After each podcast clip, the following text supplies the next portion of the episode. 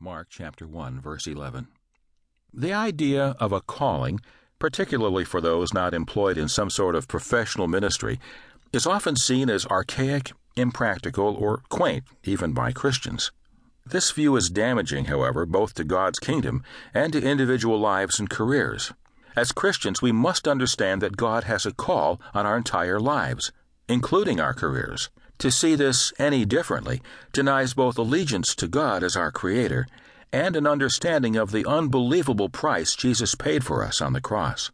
It keeps us from living fully integrated lives in which all things work in synergy for our good and for the building of God's kingdom. For more on this, see The Road Best Traveled Knowing God's Will for Your Life by Ray Pritchard. Evidently, Jesus' leadership status needed reaffirmation by God the Father as Jesus began his earthly ministry. The voice from heaven saying, "You are my beloved son, I take delight in you," Mark 1:11, was this affirmation. God has specific plans for each one of us, and we must do our best to determine what they are and submit to them. When we fail to do this, less than God's best often transpires. For example, a very gifted teacher in a Christian college, one called to teach, was railroaded into the college presidency by well meaning colleagues, resulting in trauma, hard feelings, and disappointment on all sides. Gifts in one area, such as leadership abilities, are not necessarily transferable. While it is certainly worthwhile to seek advice from others, ultimately a calling is between you and God. In an incident famous among our circle of friends, one friend told another, I have put a fleece out for you, referring to the familiar incident with Gideon as recorded in Judges 636 through 38. And here is what you need to do. Wisely, our other friend responded, Hey, thanks, but I'll put out my own fleece. Never let someone else determine God's will for your life. No one else can understand God's unique call on your life as clearly as you can.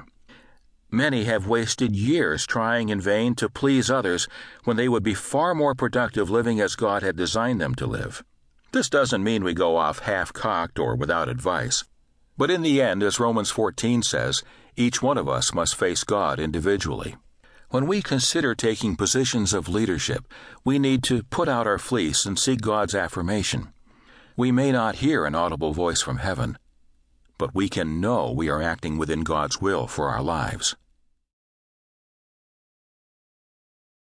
Chapter 2 Leaders Call Followers. Follow me, Jesus told them, and I will make you fish for people. Mark chapter 1 verse 17. The difference between management and leadership is chiefly in the way those being managed or led are motivated.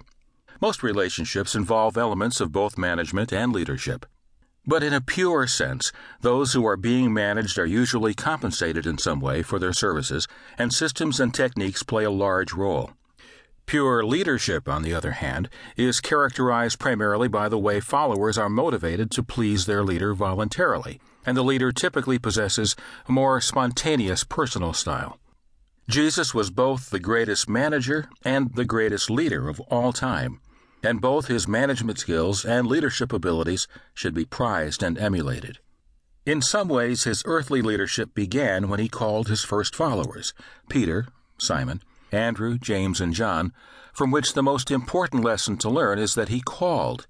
He asked. He didn't just walk by expecting some sort of supernatural attraction to occur. He called. He asked those four, who were to become some of his most devoted and productive followers, to follow me, a must learn lesson for today's leaders. When you feel called to lead, and when you discover someone you really want and need to be involved in your endeavor, don't be coy. Follow the example of Jesus and ask them to join you. People want to be asked and feel needed. Even when they say no, and some will, they will feel good about themselves and about you simply because you asked. Sure, there will be times when others take the initiative to ask if they can join you in your enterprises. This is fine, but don't wait for it to happen, particularly where key people are concerned. If you feel called to lead, whether in a church ministry, a civic undertaking, or a business effort, and you see your own Peter, Andrew, James, or John that you want alongside you, step up and ask them to join you, to follow you.